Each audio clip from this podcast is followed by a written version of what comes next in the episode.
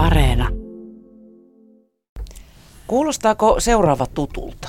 Naamaa kuumottaa, alkaa hikoiluttaa ja tekisi mieli vajota maan alle. Tekemäsi virhe tai väärä lause tuntuu kohtalokkaalta, etkä tiedä oikein miten päin pitäisi edes olla ja nyt tarkoitan tietysti häpeää. Sitä tunnetta, kun tuntuu, ettei kukaan voi mokata näin ja maailma tuntuu jopa hetkeksi pysähtyvän. Häpeä voi tuntea lähes mistä tahansa. Työsuorituksesta, ulkonäöstä, ihmissuhteista ja viime aikoina esiin on noussut myös matkustushäpeä. Häpeä on niin epämukava tunne, että se saa meidät helposti salailemaan ja peittelemään ajatuksiamme ja tunteitamme. Pahimmillaan tämä musta aukko jopa ahmaisee meistä elinvoiman ja saattaa lamauttaa.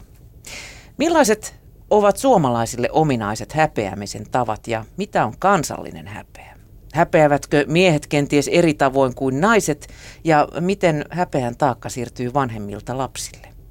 Voiko hankalasta tunteesta tulla sitten jopa riippuvaiseksi ja miten häpeän tunteesta voi päästä yli? Häpeän eri puolista keskustellaan seuraavan tunnin ajan, kun vieraana on aiheesta kirjan Hirveä häpeä kirjoittanut sosiaalipsykologi Janne Viljamaa. Tervetuloa. Kiitos. Minä olen Miia Krause.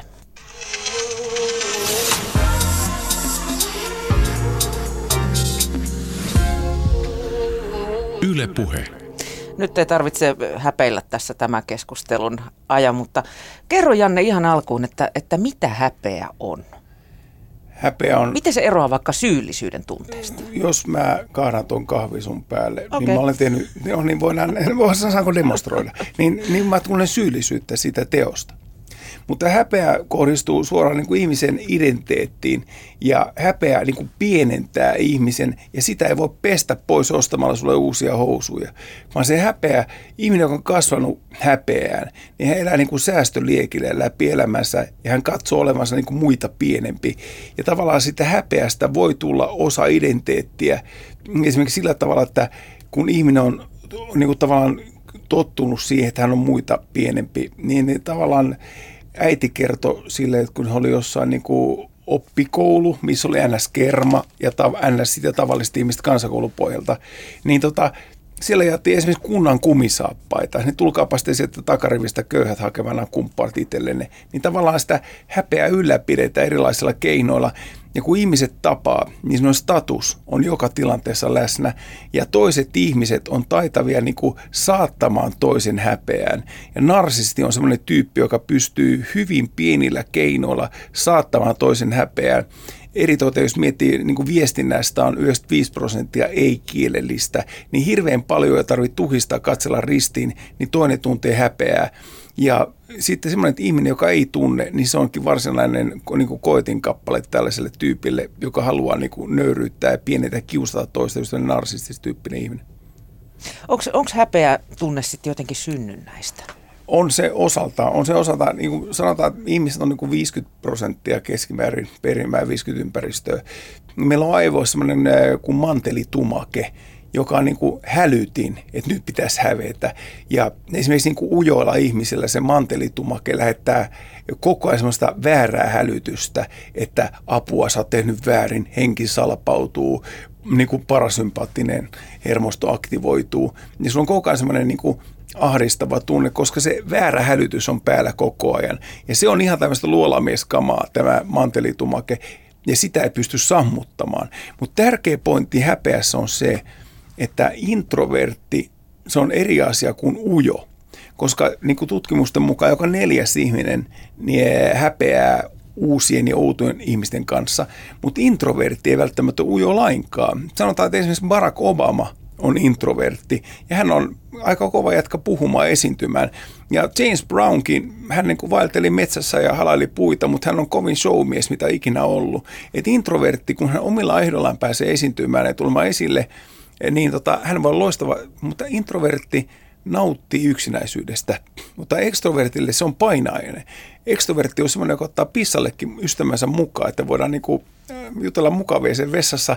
Ja introvertti lähtee lomalle esimerkiksi yksin vuoristoon ja sam- samoilemaan metsikköön. Eli introvertille tämä yksinäisyys on palkinto, mutta meillähän, jos meillä on niin kuin Suomessa on vaan se yksinäisyys-sana, mutta amerikan kielessä on loneliness ja solitude. Niin loneliness on sitä, että my baby left me, I'm so lonely.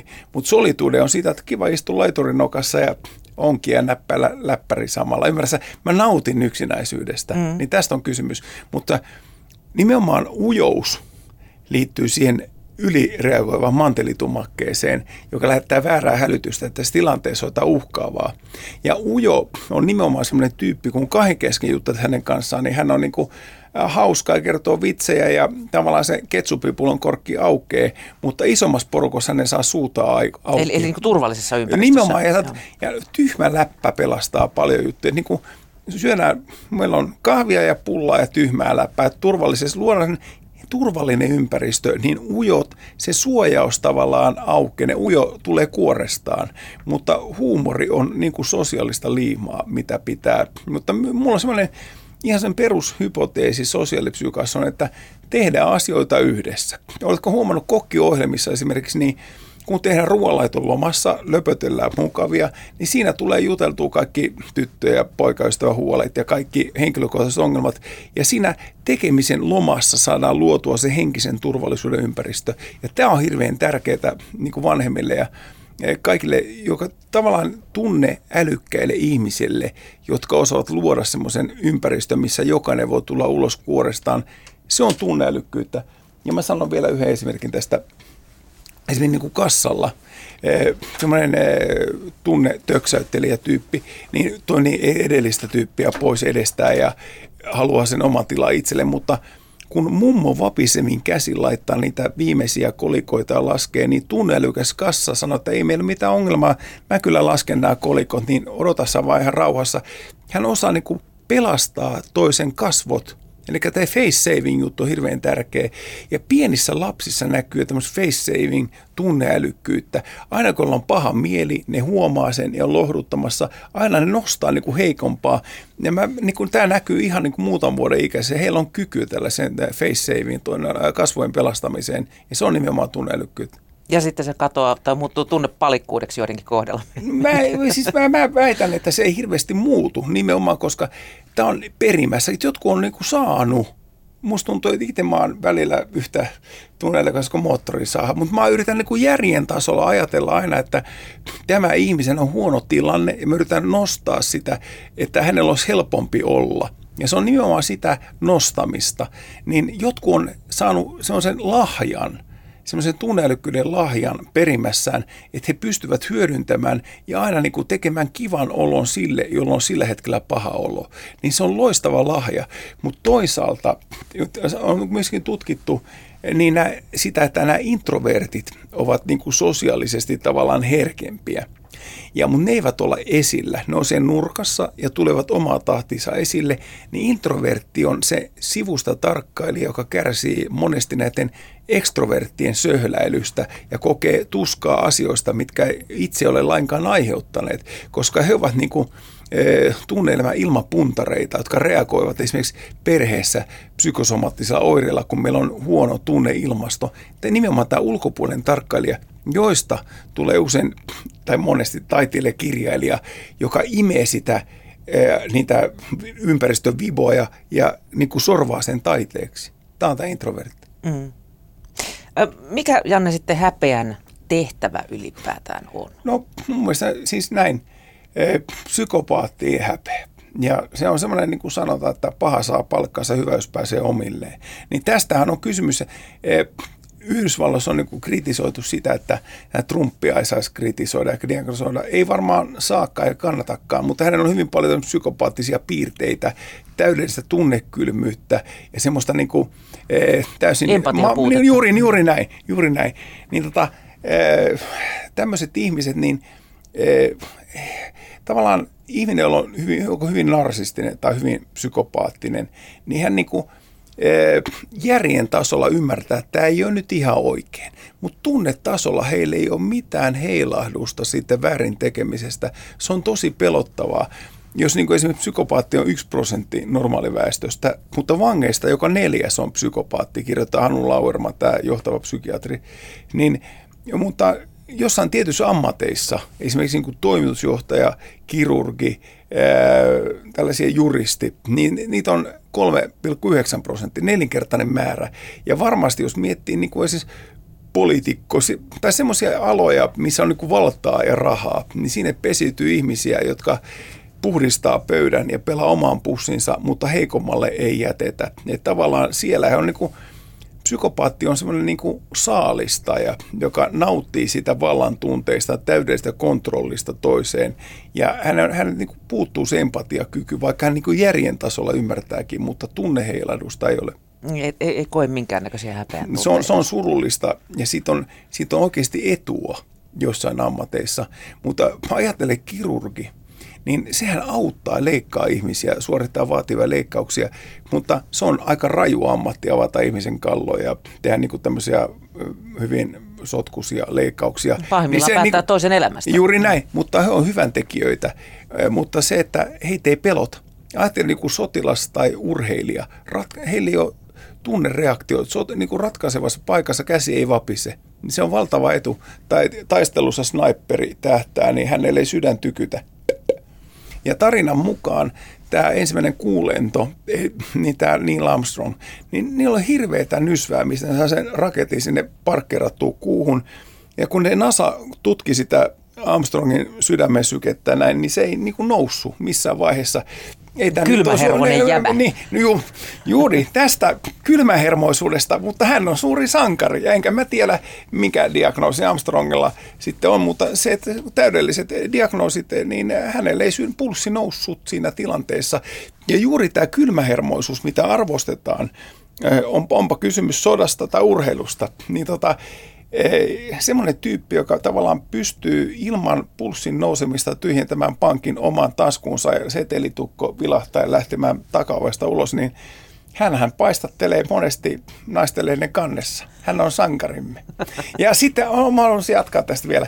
Mutta jos miettii poliitikkoja, niin niillä monesti, no siis tälle, että ensimmäinen avioliitto on nyt pieleen ja niin kuin, niin kuin Lipponen kertoo, että hän ei niin kuin ensin voinut panostaa siinä avioliittonsa. Mutta sitten siinä, me puhuttiin ennen tätä haastattelua, että miehissä tapahtuu myöhäisten viidenkymmenen jälkeen joku ihme pehmeneminen.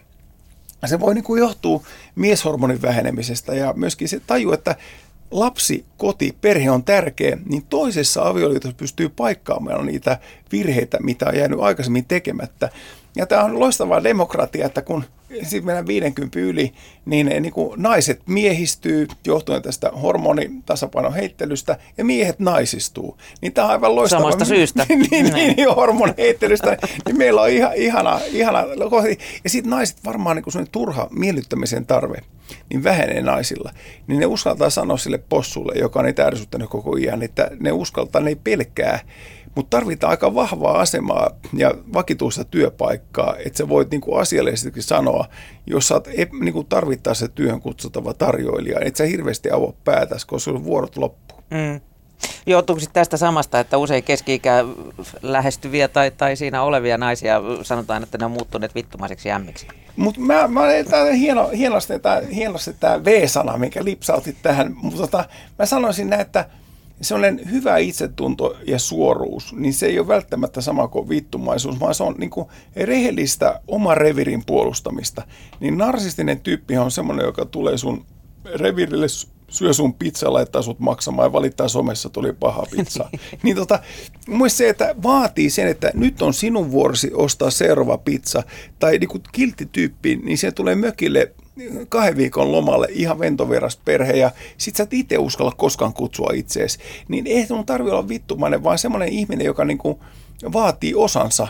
Ja narsisti on semmoinen, pitää puolensa. Niin, ja kai se liittyy kaikkeen. Se narsistinen ihminen ylittää sun henkisen revirin, se heittää läppää muista ja naureskelee muille, mutta on hyvin herkkä sille kritiikille, mikä hänestä kerrotaan. Ja tyyppiin niinku tavallaan yrittää sun fyysisen revirin. Eli tämä George Bush tyhmempi esimerkiksi, tämä nuorempi anteeksi, niin hän on niin kuin, kun nipistelee ja koskettelee ihmisiä. Eli hän niin kuin yrittää ää, fyysiset rajat. Ja koskettelija läppiä tyyppi. Mutta tässä tärkeä pointti tässä on se, että jo, siis fiksu narsisti, niin hän valitsee sen ää, ajankohdan. Hän iskee silloin, kun sä oot heikommillaas. Se halusi niin kuin yllättää sut ja katsoi, että ei jää todisteita hänestä. Ja se pystyy, niin kuin, se pointti on se, että hän ha- tulee niin, kuin niin vahvasti, että hän saa sillä ensimmäisellä vedolla yliotteen. Hän saattaa sut häpeään. Mutta tota, onko se tä- kuinka tietoista? Kyllä se on, horjuttaminen on tietoista. Ja sitten kun me näitä narsistijuttuja käsitellään ja mietitään, mitä pitäisi tehdä, niin mun mielestä hyvä lähtökohta on se just, että et valmistaudu hyvin, hanki juristi, valmistaudu yöllä tai niin kuin päivällä ja iske yöllä arvaamattomasti nopeasti. Että jos sä oot huonosti valmistautunut, et osaa lainsäädäntöä, et tiedä työehtosopimusta, sulle ei ole juristia, sä oot heikoilla, niin narsistinen ihminen on niin kuin pohjustanut, hänellä on paljon ystäviä, vaikutusvaltaisia tyyppejä, niin sä oot heikoilla, hän iskee ja hän kiristää sitä vyötä sun kaula ympärillä. Hän on ollut täydellisen kontrollin toisesta, niin nimenomaan se, että valmistaudu salassa, iske nopeasti. Mm. Miten muuten, äh, Janne Viljamaa, nykyäänhän äh, joka toinen on kuulemma narsisti. Sitä käyt, siitä on tullut ihan valtava muotisana, on. Niin käytetäänkö sitä nyt ihan vähän niin kuin turhankin vapaasti sitä narsisti-sanaa, vaikka olisi ihan pelkästään vaan kusipää? Toikin on hienosti määritelty. Meillä lähti meidän suhde sille mun tyttöystävän kanssa. Mä sanoin, että mä oon kirjoittanut useita kirjoja narsisteista ja narsistin lapsena ja pidä puolesi irti narsistin hampaista näin. Ja tyttöystävä kommentoi, että ennen vanha heitä kutsuttiin kusipäiksi. Niin. Ja mun mielestä oli aivan loistava insinöörianalyysi aiheesta, että kusipäisyys, mutta tavallaan onhan narsistista tämmöisen perinteisen kuusipäisyyden lisäksi myös se, että tyyppi on niin itsekeskeinen tai välinpitämätön, laiminlyö toiset. Sille ei riitä ymmärtämystä. Narsisti on niin keskittynyt itsensä, että hän jättää omat lapsensa hunninkolle. Narsisti, tavallaan jos on joukkue tai työpaikka, niin narsisti ottaa vaan niin kuin rusinat pullasta ja jättää jämät muille, mutta hän pelaa ainoastaan, tässä on niin kuin, tätä on tutkittu omaan pussiinsa, hän ei koskaan pelaa joukkueelle. Ja kaikki hullunta tässä on se, jos sen, semmoisen dokumentin katsotte kuin Psychopath Next Door, niin siinä on tämmöisiä kaksituhattakahdeksan jotkut firmat palkkas narsisteja tai tämmöisiä niin kuin hyvin narsisteja henkilöitä tekemään firmalle tulosta. No se on älyttömän tyhmää, koska nämä ihmiset ei koskaan tee firmalle tulosta. He pelaavat vaan oman pussinsa ja saatuaan sen he niin kuin lähtevät seuraavaan paikkaan. He niin kuin, kaikki on kylmän laskelmoitua itselle pelaamista, ei joukkueelle. Nimenomaan näin. Älä palkkaa narsistia, mitä opin. Mm-hmm. Yle Puhe. Vierana on tänään siis sosiaalipsykologi Janne Viljamaa ja puhutaan häpeästä. Onko, Janne, sitten häpeästä ihm- niin kuin tavalliselle ihmiselle mitään hyötyä? No, aivan varmasti on. Ja siis oikeastaan se, että terve häpeä on sitä, että jos minä törttöilen ja teen typeriä asioita, niin minä pyydän anteeksi, otan vastuun siitä anteeksi, että teen tyhmiä asioita, yritän parantaa tapani. Ja sellainen pelkkä puhe ilman toimintaa, laiskaa löpötystä, vaan myös sanoin opiskelijoillekin, että saa kerran myöhästyä, mutta kun se myös toisen kerran se on jo tapa. Eli yhden kerran saa tehdä virheen ja siitä sitten opitaan.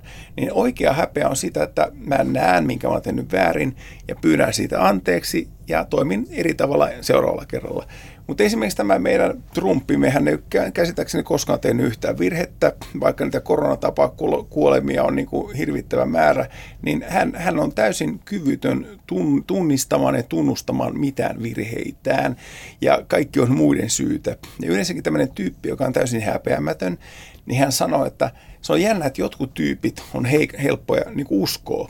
Niin ne sanoo, näillä voi toistella, että toi Repe, niin ei se ole paha tyyppi, se lyö mua vaan, jos mä nalkutan liikaa. Se on järkyttävää, että jotkut tyypit niin kuin uskoo tällaisen, niin kuin, heitä on manipuloitu niin taitavasti, ne toistelee tämän narsistin sanoja ja sanoo, että ainoastaan silloin, kun mä niin kuin tavallaan ansaitsen sen lyömisen, niin tämä on hirveän tärkeänä niin kuin roolit kiusaamisessa, niin aina kun meillä on Monni, joka on pääkiusaaja. Sitten on Pilli ja Pulla, jotka ne ylläpitää, kun tulee heti siihen niin kuin ensimmäisessä vaiheessa. Ja kiusatuksi joutuu Pekka, jolla on lyhyt häntä. Mutta nämä ulkopuoliset mahdollistaa sen kiusaamisen jatkumisen, koska kukaan uskalla puuttuu siihen. Ja työpaikallakin, jos on oikeastaan tällaisen kiusaamisen altistaa se, jos on niin kuin epäselvä tilanne, kuka jää lähtee seuraavaksi pois ja ja alkaa tulla juoruja, että teidän osastolta saneerataan tyyppejä. Tai sitten on niin kuin, meillä on sellainen niin kuin tilanne, että meillä on jotain jaettavaa niukasti, niin se on epä, ja sitten epäselvän tilanteen lisäksi niin kuin heikko pomo. Pomon pitää puolustaa heikompaa ja olla helkkarin hyvä tiedottaja. Hän kertoo rehellisesti, missä mennään. Ja ehkä niin kuin kriisiviestinnän periaate, että kerro totuus ja kaikki päräytä kerralla, ettei tarvitse tihkutella niitä sitten puolta vuotta. Niin hyvä kommunikoija, pomo, niin nimenomaan se, hän on tiedotusmestari ja sama se on perheessä. Hän pitää tiedotustilaisuuden, ensin hän kertoo mitä on tapahtunut, mitä on odotettavissa ja sen jälkeen jokainen voi niin kuin aukaista suunsa siinä tilanteessa. Se on turha sitten kitistä, kovin menee kiinni, että silloin meinasin sanoa. Niin. Tämä on niin kuin Suomen yleisin sana, silloin meinasin. Älä, olisi niin, pitänyt. Niin, olisi, niin. olisi pitänyt sanoa. Se, silloin sanotaan, kun on tilanne. Juuri, eli siihen rohkaistaan. Sä sääli, että ne yleensä ne ajatukset tulee vähän jälkijunassa. Ei, mutta ei, ei, mut oikeasti, tämä ei ole ihan vaan vitsi, koska mä, niin kuin, jotkuhan on niin kuin läpäheittäjä servaa ja sitten lähtee servi tosi nopeasti. Ne on hauskoja. Jos on skarppityyppissä tosi nopeasti, niin kaikille ei niin kuin irtoa yhtä nopeasti. Ja ne sitten miettii kotona ja sitten kiusailu on seuraava juttu. Ja se on se pilli ja pulla, jotka nauraa niille jutulle ja sitten kiusaaminen saa jatkua.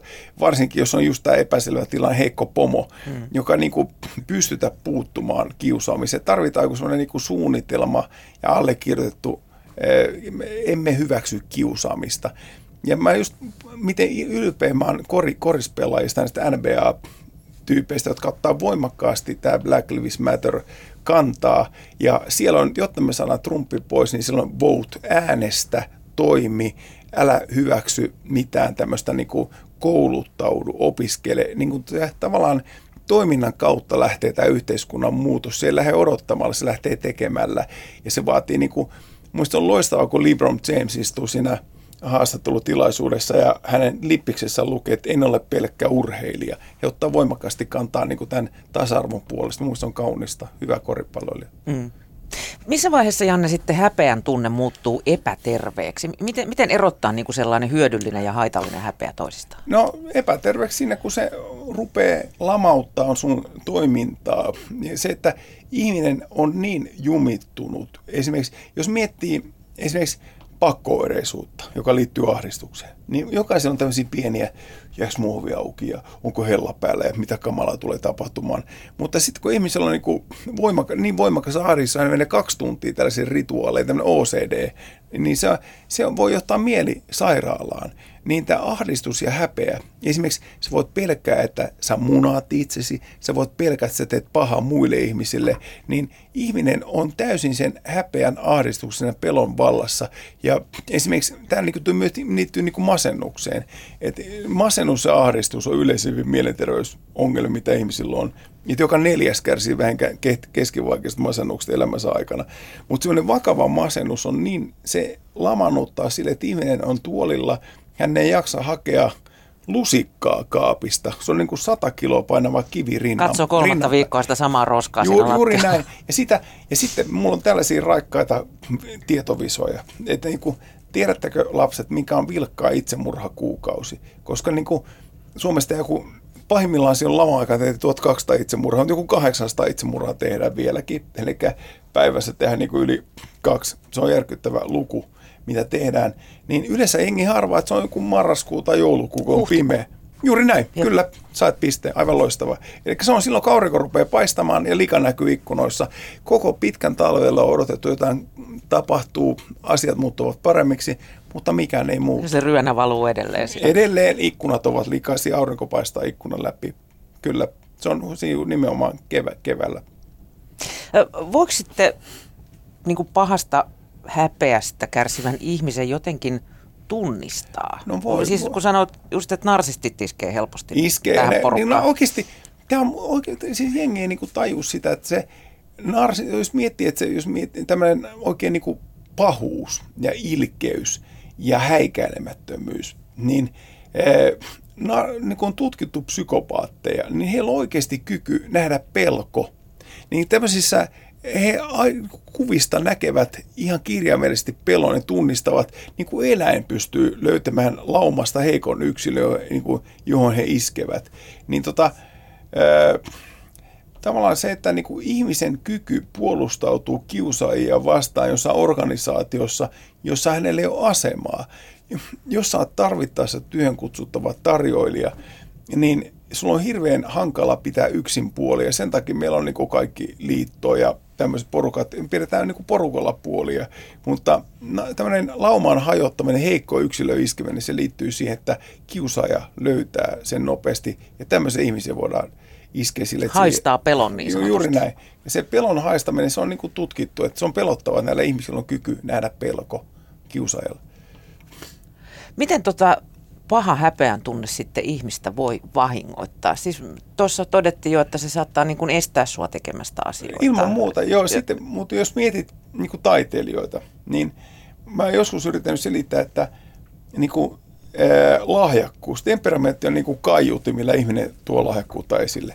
Niin miten, miten vaikea, joku stand-up, sä hyppäät lavalle, sä rupeat huutamaan mikkiin, ei tarvitse mitään välineitä, hyvin harvalta onnistuu tämmöinen stand-up, niin aika kielikin. Moni stand-up-koomikko on muuten sanonut, että he mm. ovat kärsineet aivan jumalattomasta häpeästä. Se on häpeästä. Jännä, ja Veskuloiri käy Yrjöläinen keikka. Mm. Tämä on juuri näin. Mutta se on, se on jännä, että nämä tyypit, niin ne on verbaalisesti lahjakkaita, mutta ne osaa, niin ne puhuu.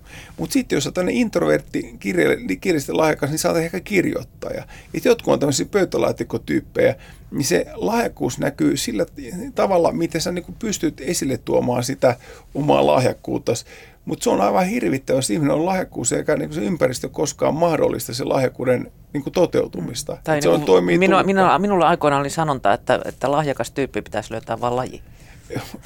Joo, se on totta. Ja sitten ilman häpeää laulaa suihkussa, nuotin vierestä, päin helvetti. Mutta se onkin oikeastaan, siis itse ironia ja tämmöinen niin kuin huumu, itselleen nauraminen on aivan loistava kyky. Ja mun mielestä mua jotenkin... Se mun sydän suli, kun mä luin. Meille tuli Apun näytenumero, ja siinä oli Karita Mattila, se on kuusikymmentä vuotta. Niin sitten se toimittaja kysyi Karita Mattilaa, että just tätä eläkesuunnitelmia, niin Mattilahan dokasi, että eihän mä tule Herran Jumalan eläkkeelle, mä dokasin itseni hengellä tosi nopeasti. Niin kuin se, että ei ollut muuta tekemistä kuin dokaaminen himassa. Mutta se oli niin, niin hyvä, että se tuli ihmistä hieno operalaula ja sitten emme voida himaa. Niin niitä järkyttäviä asioita tapahtuu. Eli se työ tavallaan pitää kiinni heidät elämässä. Ja jos miettii addiktio, niin sanotaan hyvä addiktio vie ihmisen huipulle, lätkä huipulle tai operalla huipulle, jos hän on lahjakkuutta. Mutta sitten kun se ura loppuu, niin ihminen jää täysin yksin. Hänellä ei ole sitä yleisöä, hän sen adrenaliini myräkkää, hän ei saa sitä jännitystä ja sen jännityksen laukeamista. Hän ei, jos miettii riippuvuutta, niin sitä on niin kuin psyykkinen, fyysinen, sosiaalinen tapariippuvuus. Et psyykkinen riippuvuus on sitä, että sä haluat sen jännityksen adrenaliini. Fyysinen on se, että niin kuin keho, keho tarvitsee ja pää tarvitsee, ja sosiaalinen on se, että se pukukoppi, sun on pakko ne kaverit, sä, se on hirveän tärkeä se pukukoppielämä, mutta se tapariippuvuus on sitä, että joka päivä kello seitsemäntoista mulla on treenit. Niin se on niin kova lopettaa joku röökin poltto, esimerkiksi siinä on nelinkertainen riippuvuus, että se tupakka on ystävä, ja joku sanoo, että sun täytyy niin kuin ärsyttävä muisto, mitä sulle riittyy tupakkaan, kun naama vihreänä poltat niitä hatseja, niin sä et vaali sitä ihanaa muistoa, vaan sitä kaikkein ärsyttävintä. Mutta tavallaan niin kuin kaikkiin päihteisiin liittyy häpeä. Ja mun mielestä hirveän tärkeä on niin kuin semmoinen käsite kuin addikti-enkeli.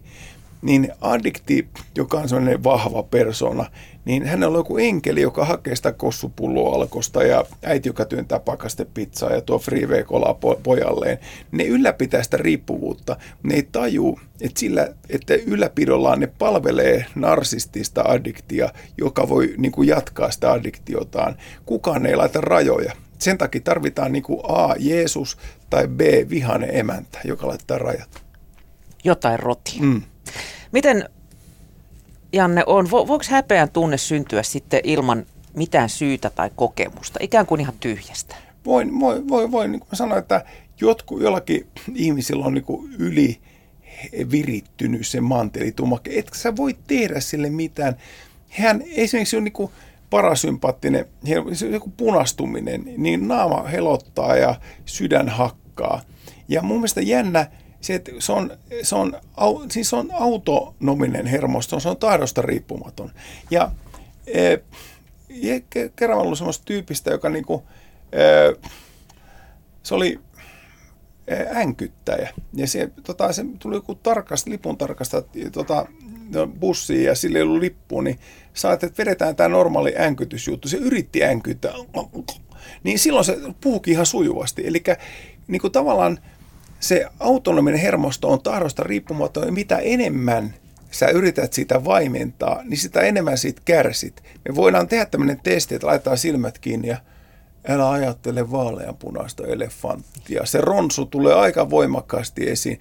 Ja myöskin sinne koti, kotikuulijoille, mutta semmoinen testi, että mennään kauppaan ostaan keissa suklaapatukka ja joka päivä ottaa yksi biitti kerralla, pannaan folioon ja sinne jääkaappiin ja yhden palan saa syödä. Tämmöinen, tämmöinen tahdonlujuusharjoitus ja kaikki, jotka läpäisevät tämän, niin he pääsevät tämmöiseen fakiritasolle vähitellen.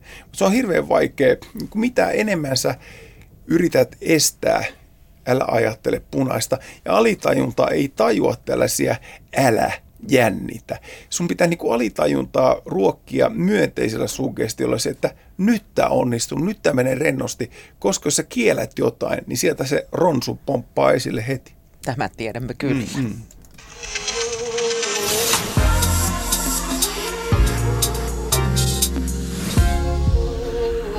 Yle Puhe.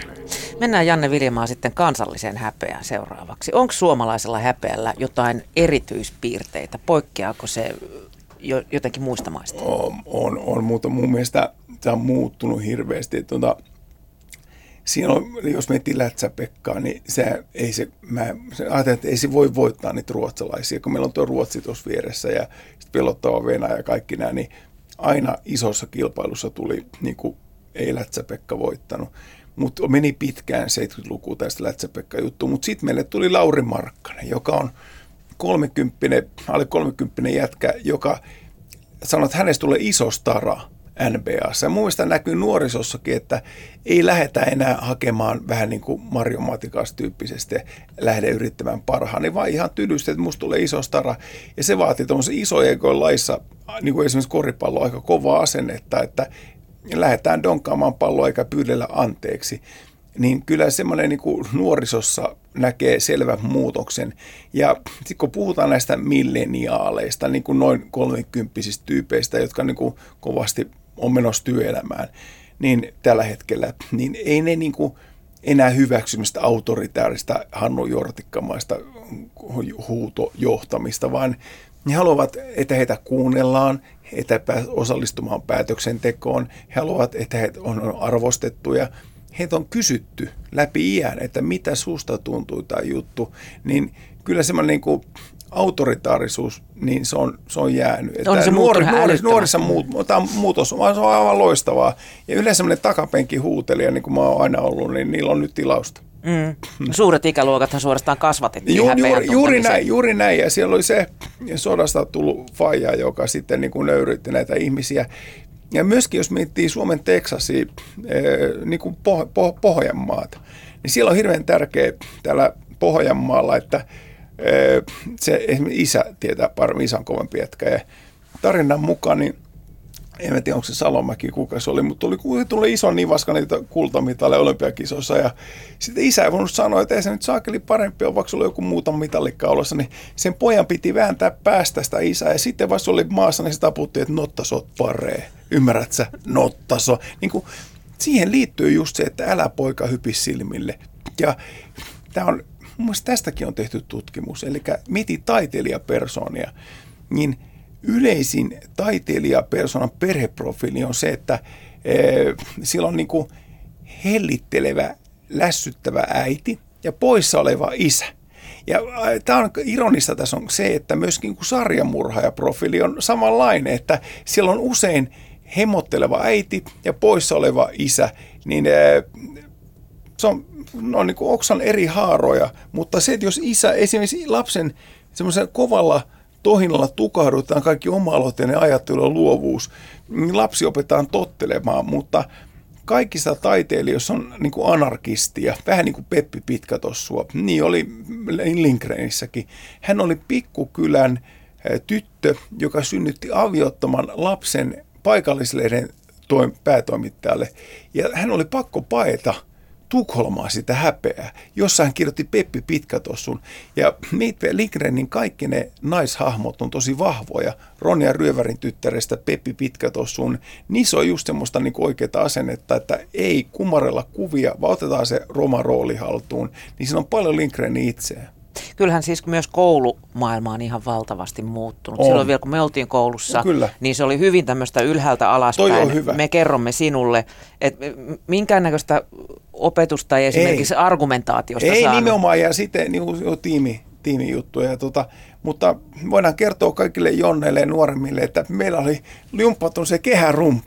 Kyllä. Ja ke, niin, tiesittekö nuoret, meillä on kehärumpu ja opettajalla oli kehärumpu ja mentiin viivalle ja varpaat oli viivalla. Et se on vähän niin kuin sotaan valmistautumista. Me olemme siis valmistautuneet vähän niin kuin sotaan ja pesäpallohan myöskin tätä pohjalta tahkopikalla keitti pesälle syöksytä ja kuolla ja poltetaan ihmisiä. Niin se on so- sotaan valmistautumista, niin se oli kovaa aikaa se seitsemänkymmentäluku. Siinä mutta, muuten vielä nöyrytettiin, kun valittiin, jos valittiin vikana siihen kun, jengiin. Toi on muuten hyvä, kunujengit vielä. Meillä on vielä tämä kunujengi. Ja tota, sitten kun ne, joka vikana valitsi, niin joku sanoi, että he ovat kahteenkymmeneen vuoteen harrastanut urheilua, koska se vikana valitseminen jätti niin syvät traumat heihin. Niin nimenomaan, tämä onkin loistavaa, eli se liikunnan ilo, minkä ne löysi vasta aikuisena, niin ei suoriteta eikä toristeta, vaan käydä lenkillä, koska siitä tulee hyvä olo. Ja niin kuin esimerkiksi pelataan pingistä, koska se on hauskaa, eikä sille, että... Mutta nykyisinkin, ne on omia traumoja noilla nykyveitikoilla, koska... Vieläköhän ne... muuten joutuu järjestämään koulussa laulukokeita, se oli toinen. Ei, ei, ei, et sä tiedä, sekin on muuttunut. Ne, ne laulaa omissa yksinopettajalle. Ei niitä julkisesti, ei. Ne on jäänyt myös sinne, että se on julkinen nuotiversta niin laulaminen, se on jäänyt, ne laulaa ihan yksin mun käsitykseni. Ja hyvä opettajia. Niin. Joo, aivan loistava. Mutta se, että nuorilla niinku, näillä, jotka on niinku ala-aste iässä ja siellä, niin... Heillähän on niin kuin oma häpeäongelmansa, se mitä meillä ei ollut. Meillä oli, oma, meillä oli tämä kunujengi, mutta niillähän on tuo some-ongelma.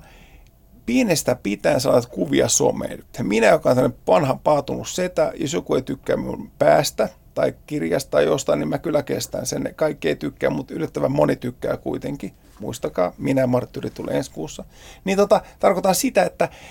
Nämä tyypit joutuu vertailta niin kuin tykätyyksi ee, koko ajan. Ja mikä se niin kuin tavallaan ekaluokkalaisen sielun jättää arven, jos kaikki eivät tykkää. Minä, joka on vanha paatunut setä, niin se ei ole niin hirveetä, mutta he joudutaan mitattavaksi ja tykättäväksi sen visuaalisen kuvan kautta jatkuvasti. Niin tämä tykkäysyhteiskunnan niin kuin tavallaan pudotuspeli alkaa jo siinä vaiheessa, kun lapsi saa ensimmäisen älykännykän, niin se on, se on järkyttävää. Niin, ja se ei ole toki muuttunut miksikään meidänkään nuoruudesta, että totta kai niin kuin vaatteiden perusteella arvioidaan. Toi halutaan. On muuten hyvä kanssa. Eli tämmöinen tutkimustulos tuli, että jos ei lapsi, lapsia tutkittiin, niin jos ei sulla ole varaa tietynlaiseen kännykkään tai tiettyyn merkkeihin, niin kaveri piti sua vähän tyhmänä. Eihän se, niin kuin, jos sulla on rahaa, niin ei se liittyy tyhmyyteen millään tavalla, mutta nimenomaan kuulumisen ja omistamisen kautta sä pääset omaan niin kuin posseen. Ja ihmiset niin kuin luokittelee toisen niin kuin kenkämerkin perusteella. Eikö, eikö mennä niin kuin sellainen Amerikka-linjalle, että niin kuin gettojätkillä niin toinen varasti lenkkari toisen jalasta, koska ne itsellä on ollut niin lenkkariin varaa. Niin tämä on just tämä, niin kuin halutaan kuulua omistamalla tietyn merkkistä lenkkarit. Ja se on, se, on, se on surullista. Ja se on tosi raakaa menoa. On, on kyllä. Ja nimenomaan kun kaikki eivät, eikä mun mielestä tarvikaan osallistua kulutusjuhlaan, mutta yritäpä sanoa sitten yksi huolta lapselle, että et sä kuule tarvitse tämmöistä iPhonea, mutta tota, meille riittää tämmöinen mummonokia. Niin eihän se, ei se vaan onnistu, kun lapset niin kuin kuuluu, ne tarvitsee sen. Mun mielestäni ainoa vastalääke tähän on se, että ostetaan, ei ostaa krääsää, säästetään sitten, pannaan vastaan vaikka vuoset saadaan se puhelin, mutta ostetaan sitten yksi kunnon. Kun se saattaa mennä just siihen, kun osataan monta huonompaa tuotetta, niin siinä tavallaan oppii. Minäkin itäisin tietokirjailijoita alun perin, niin on itse pitänyt säästää kaikki. Mm. Ja niin siinä on oppinut, op, oppinut kota, niin kuin se, että kun on muovilusikka suussa syntynyt, niin ei ole niin kuin saanut helposti mitään. Miten, Janne, sitten ikä ja häpeä korreloi? Siis mä itse häpesin nuorempana paljon enemmän kuin nykyään, enkä, enkä mä jaksa enää juurikaan hävetä mitään, ellei mä ole ihan oikeasti ryssinyt. Liittyykö ikä jotenkin häpeän kokemiseen? No se, että myöskin se vahva ase liittyy se silleen, niin kuin puhuttiin just, että eikö se ole reilu, että naiset miehistyy ja miehet naisistuu, mutta se, että työpaikalla joku tyyppi, sijainen, niin meni juomaan kahvia. Niin rehtori tuli naamapunaisen huutaa, että kuule meillä sijaiset juovat teetä. Niin tavallaan jos sulla on, tämä on opettajalehdestä napattu suoraan, tämä sijaiset juovat teetä juttu. Tämä on ehdottoman tosi juttu. Heitetäänkö vielä perään loppukaneetti, että etkö ymmärrä edes hävetä? Juuri näin, juuri näin. Ja jos sulla on vahvaa, helppoa. Erpala edetään muovilusikka suussa syntymiseen, mutta jos sulla on kaikki oma kämppä ja hieno asema ja sä voit vapaasti ottaa itteen, niin eihän sua saa häpeä millään. Niin kuin se, että, mutta ihminen, jolla on epävarma asema, huonot lähtökohdat, ja, mutta yleensäkin jos ihmisen itsetunto on hirveän riippuvainen sitten muiden hyväksynnästä, niin hänellä on tavallaan itsetunto tyhjiö. Niin mietipä jotkut ns. Täydellisen näköiset ihmiset käyvät loputtomissa kauneusleikkauksissa, eikä sitä sisäistä niin kuin tyhjöitä poista millään kauneusleikkauksessa botoksilla.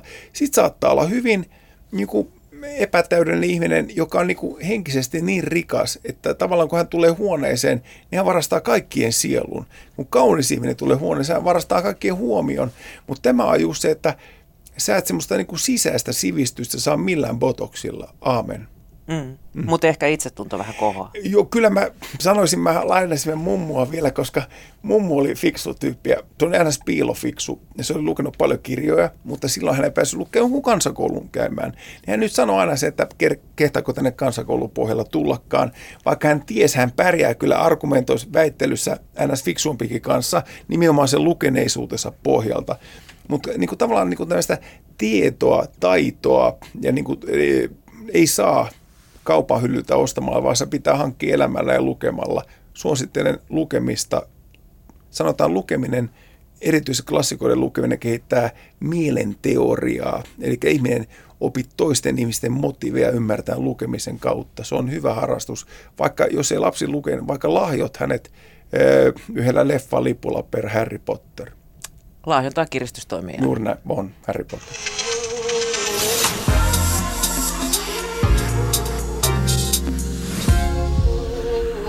Yle Puhe. Ehdittiin jo vähän puhua tuota suomalaista kansallishäpeää, mutta mut, tota, mä rupesin miettimään erilaisia kansakuntia. Siis ruotsalaisethan nyt ei ikinä hävennyt mm. mitään. Niitä ei tarvinnut koskaan hävetä mitään korkeintaan äh, suuria sotasankareitaan, Joo. joita aika mainittelevasti olet ollut olemassa. Mutta esimerkiksi Japani.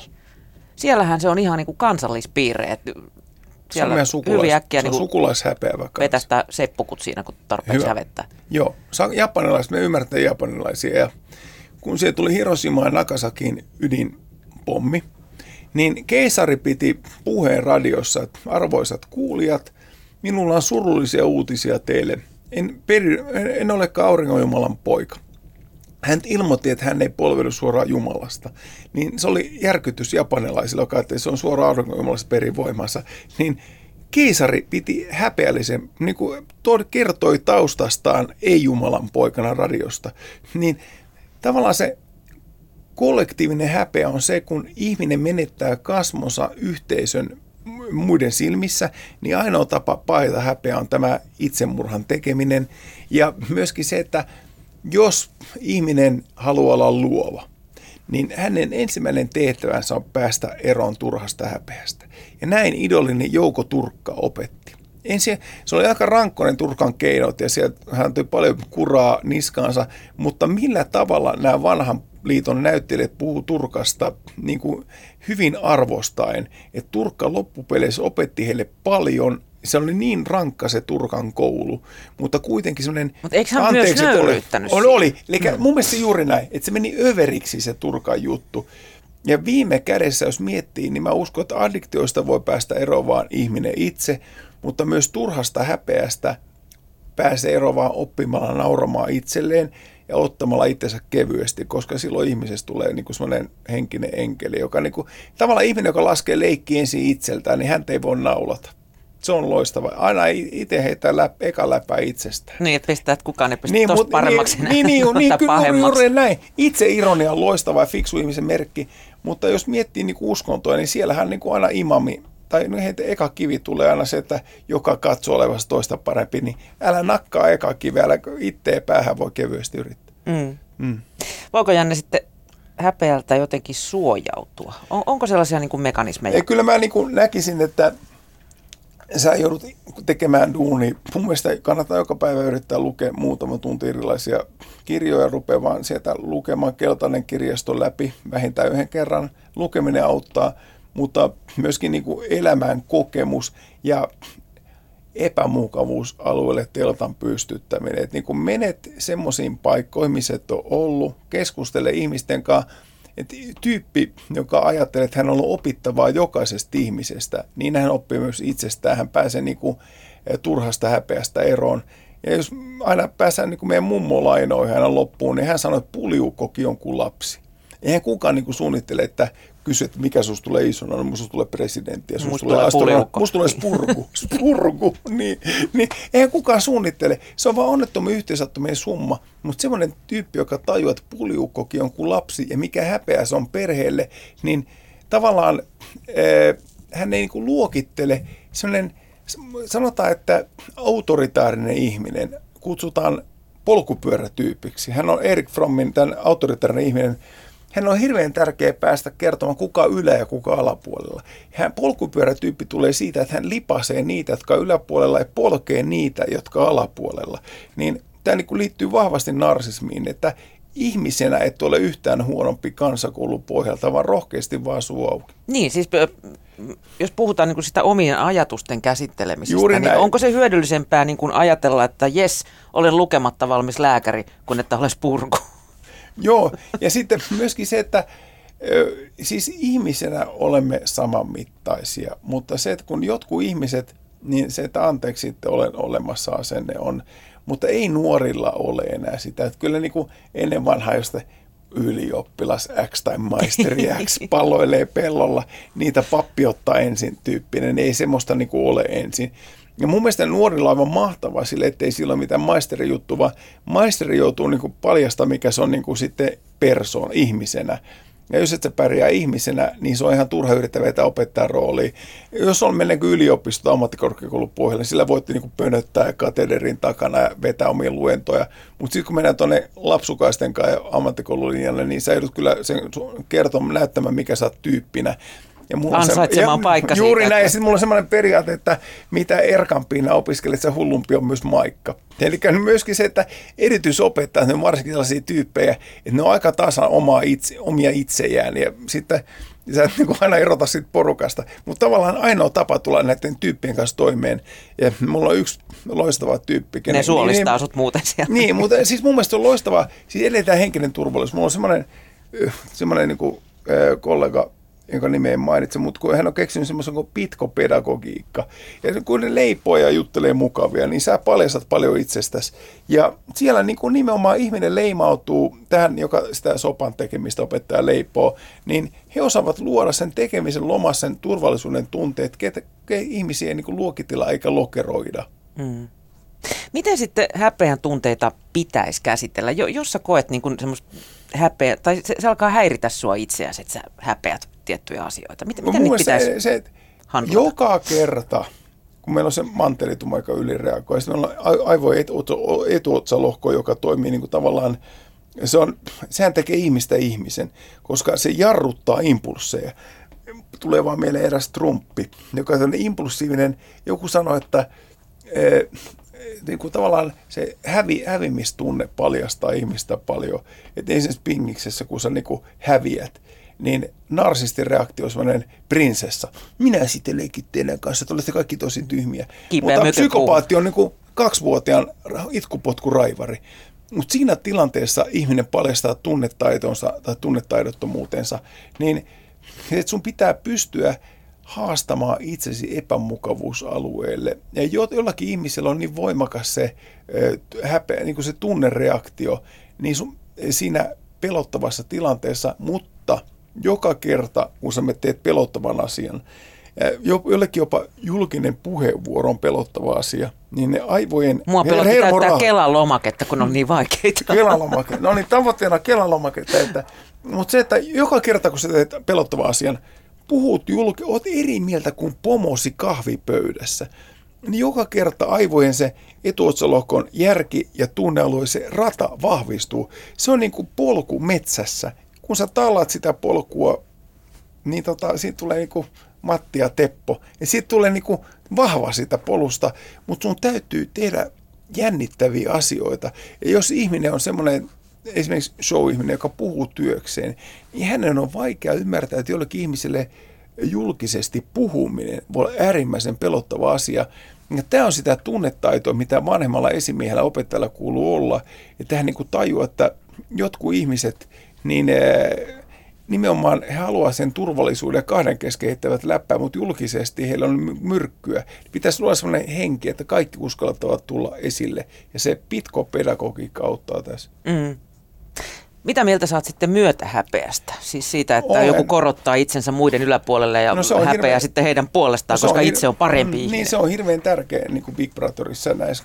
Se, on se, se ideahan on siinä, että sinne, se oli aika tyly määritelmä, mutta mä oon ihan samaa mieltä. Kun tämä Raisa Katsia-tori sanoi, että se tosi T V on sille, että pannaan niin kuin tämmöisiä lievästi epätasapainoisia ihmisiä, monen vähän niin kuin persoonallisuusoireisia, häiriöoireisia, samaa lasikoppiin, annetaan heille mietoja, mietoja, alkoholijuomia, katsotaan kun he munaa itsensä. Ja tunnetaan ylemmyyttä näitä reppanoita kohtaan. Ja se on niin kuin semmoinen häpeän saattaminen. Ja se myötähäpeä voi olla mun mielestä niin kuin aitoa. En niin kuin voi raukkoa, mitä tyhmät olette mennyt tekemään. Miksi lakimies menee Big Brotherin munamaan itsensä ja joutuu avioero, työttömyys? Miksi älykäs ihminen, N S-älykäs, menee munamaan itsensä? Nyt se voi olla myös semmoista lässyttämistä, että voi kauhea, kun on surullista. Mutta siis aidosti, mun mielestä niin kuin semmoinen puhe on hael halpaa, mutta aidosti tämmöinen empaattinen ihminen, niin se ei vaan puhu. Mutta millä sä estät ihmisiä menemästä tällaisen niin kuin tosi T V-ohjelman? Voit sä estää itseä sä sitten e- kokemasta myötähäpeä heidän puolestaan? Ei, niin sepä se, että ei. Ja tunnetta ei voi estää. Se, se, on, niin kuin, se on hirvittävä, mutta se tunne vaan tulee. Ja se tunne on ajatusta nopeampi. Ja ajattele, tietoisen ajattelun raja on nolla pilkku kaksi sekuntia. Ja minä pelaan pöytätennistä ruskeasuolla ja tuossa viereisellä hallilla ja ihmettelen välillä, että mistä näitä käsiä oikein tulee. Viljamaan käsi vaan iskee just oikeaan kohtaan oikeassa kulmasta palloa. Se on täysin refleksi. Ja tunne on myös on niin nopea, se voittaa sen järjen. Ja se ihminen niin kuin ymmärtää, että joku tietty ihminen saa sut häpeämään, joku tietty paikka laukaisee häpeän sinussa. Menepä ala-asteelle sinne vessaan, tai sen pukkari, missä on putki pamahtanut ja se haju ja se kumisaappaiden tuoksu, niin kaikki ne lapsuuden traumat pamahtaa sieltä mieleen niin kuin tietoiseen ajatteluun. Tietoinen ajattelu on kuin tietokoneen näyttö, että sinne ponnahtelee asioita säilömuistista. Tarvitaan muistivihje. Syöpä kettukarkkia, niin mummu tulee mieleen tosi nopeasti kettukarkista.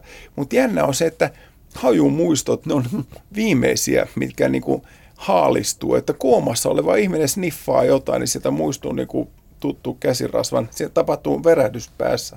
Mutta kaikki nämä niin kuin muistot on niin kuin säilömuistissa, tarvitaan joku asia, joka laukaisee mieleen, meidän täytyy tunnistaa kuka ja miten tämä laukaisu tapahtuu.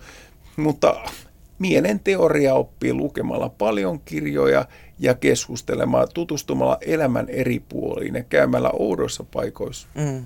Niin ja vielä tuohon myötähäpeään palatakseni, niin siitähän tulee ihmiselle hyvä mieli useimmin, useimmin kuin sitten taas häpeästä. Tota mä just tarkoitan, että tyyppi, joka oikeasti haluaa estää, en mä tiedä miten estetään ihmisiä edes tosi T V:seen munamaan itse, tunnetaan ylemmyyttä, että ainakaan minä en tekisi mm. näin typeriä asioita. Mutta sitten jos miettii niin kuin amerikkalaista tosi T V:tä, niin siellä on semmoinen kuin Ricky Lake show joskus kahdeksankymmentäluvulla. Idea on, amerikkalaisen tavoite on päästä televisioon ja se haasto riitaa niitä esimerkiksi kahden perheen välillä, jotta saa ne tappelemaan ja munamaan itsensä julkisessa studiossa, niin tämä on niin mun mielestä nimenomaan sen narsisti, narsismiin liittyvä niin kuin taivasteleva myötähäpeä on siitä oman aseman korostamista, mutta aito myötähäpeä on sitä, että et niinku yritetään saattaa toinen ymmärtämään, mitä toi, hän on tehnyt. Et se on niinku, mutta se on sellainen taivasteleva, mä keksin uuden termin, taivasteleva myötähäpeä, on just tämmöistä kevyt osallistumista. Samahan se on niinku sympatia, empatia. Niin sympatia se, että mä nyt vähän niinku symppaan sun puolesta, mutta en mä oikeastaan mitään tee. Et mä, niinku, mä en pysty niinku tavoittamaan sitä. Emp- empatia on sitä, että mä niinku soitan samaa säveltä ymmärtää sielun kanteleella. Se on empatia. Mm. Se on syvempää. Sulta on, Janne, tulossa seuraava kirja ja siinä puhutaan sitten Mart marttyyriudesta. Joo, liittyykö se, se... häpeä ja marttyyrius jotenkin toisiinsa? Niin kuin, nauttii rypemisestä ja liittyy. Häpeämisestä ja rypeisiin. Li- niin, liittyy. Marttyyri on semmoinen äiti, joka ää, tekee pojalle lihapullia ja jos se poika löytää uuden naisen, niin se kyselee, että ei kai tuo Liisa pullat on parempi kuin, ei kyllä äiti sun pullat on parempi. Eli Lähe, marttyyri ja läheisriippuinen kasvattaa kädettömiä ihmisiä, koska hän tarvitsee sen reppana. Ja kun toinen on reppana, niin hän voi hösätä. Hän on täyden kontrolli siitä kädettömästä. Ee, narsisti on tämmöinen keisari, jolla on cheerleaderit ympärillä. Ei se on monesti niin kuin näkyvää, mutta marttyyri hallitsee syyllistämällä. Ja niin kuin tavallaan semmoinen ihminen, joka ei syyllisty, niin kuin minä. Esimerkiksi niin kuin tyttöystävä yritti, että kun minä olen likasta, niin hän niin kuin imuroi.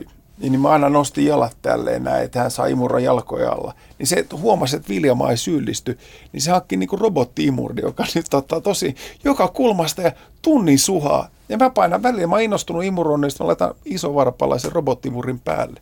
Eli mä oon mukana siinä. Eli hän huomasi, että syyllistämisen kautta mua ei saa käsiteltyä, mutta nyt kun meillä on robottimurri, niin mä saan se isovarpalla käyntiin ja kaikki on iloisia. Tämä on tämmöinen win-win ratkaisu. Mitä sitten, meillä loppuu aika ihan tuota pikaa, mutta jos häpeästä haluaa päästä eroon niistä tunteista, niin on, onko se, voiko sen kääntää jotenkin voimavaraksi, voi, ikään kuin treenata voi, sitä? Voi pitää ja treenata. Mun mielestä tärkeintä on se, että jos on kova jätkä ja kimma, niin aina harjoittelet vähän parempien kanssa, niin kuin minä pingin. Mä, aina, mä haastan aina kovempia, kiva hävitä. Ja kyllä nyt on ruvennut voittaakin viime aikoina, mutta sitä kiitän tästä ottelusta, koska sinä teet minusta paremman. Eli myöskin on hyvä kehitellä itseensä, niin kuin sanotaan, että hyvä itsetuntoinen ihminen ottaa puoliso, joka häntä fiksumpi ja koulutetumpi, ajaa hienommalla autolla, koska hän kestää sen, että hän on niin kuin alisteinen jollekin. Niin tärkeintä on se, että oppii käsittelemään häpeänsä ja niin kuin pikkusen haastaa, pikkusen fiksumpien, pikkusen vahvempien kanssa, niin sulla koko ajan pysyy sellainen taso, että mä haluan se kateus esimerkiksi, niin amerikkalainen kateus on sitä, että mä näytän tuolle vielä, mä lähden treenaamaan, mä näytän, mä tuun vielä. Mutta slaavilainen kateus, niin mun mielestä sekin ehkä liittyy enemmän niin kuin menneisyyteen, mutta se on, jos, tarkoittaa, jos naapurilla on hienompi auto, niin mä käyn sitten lyömässä lyhdyt sisään yöllä, niin sillä ei ole sitä hienompaa autoa. Tässä naapurilla on kaunis vaimo, niin mä kuiskuttelen, että tiedätkö kuinka monen kanssa on ollut aikaisemmin. Halutaan pilata se toisen ilo. Niin tämä slaavilainen kateus on tuhoavaa, mutta nimenomaan amerikkalainen kateus on sitä, että se motivoi tekemään ja toimimaan. Ja kannustaa se, sinua. Niin, siitä, sen mm. takia, että jos miettii perhettä, jos tytöllä on isoveliä, niin hän, hänestä tulee kova jätkä. Hän on pakko taistella tilasta, paikasta, auringosta vanhempien veljen kanssa, niin söpöilemällä ei vaan elämässä pärjää, mutta pikkusisko oppii isoveljen kanssa taistelemalla ottamaan paikkansa. Se on ihan näin. Mm. Janne Viljamaa, kiitos kun pääsit vieraakseni ja puhumme vielä syksyn mittaan tästä marttyyriusta. Aivan mahtavaa, kiitos.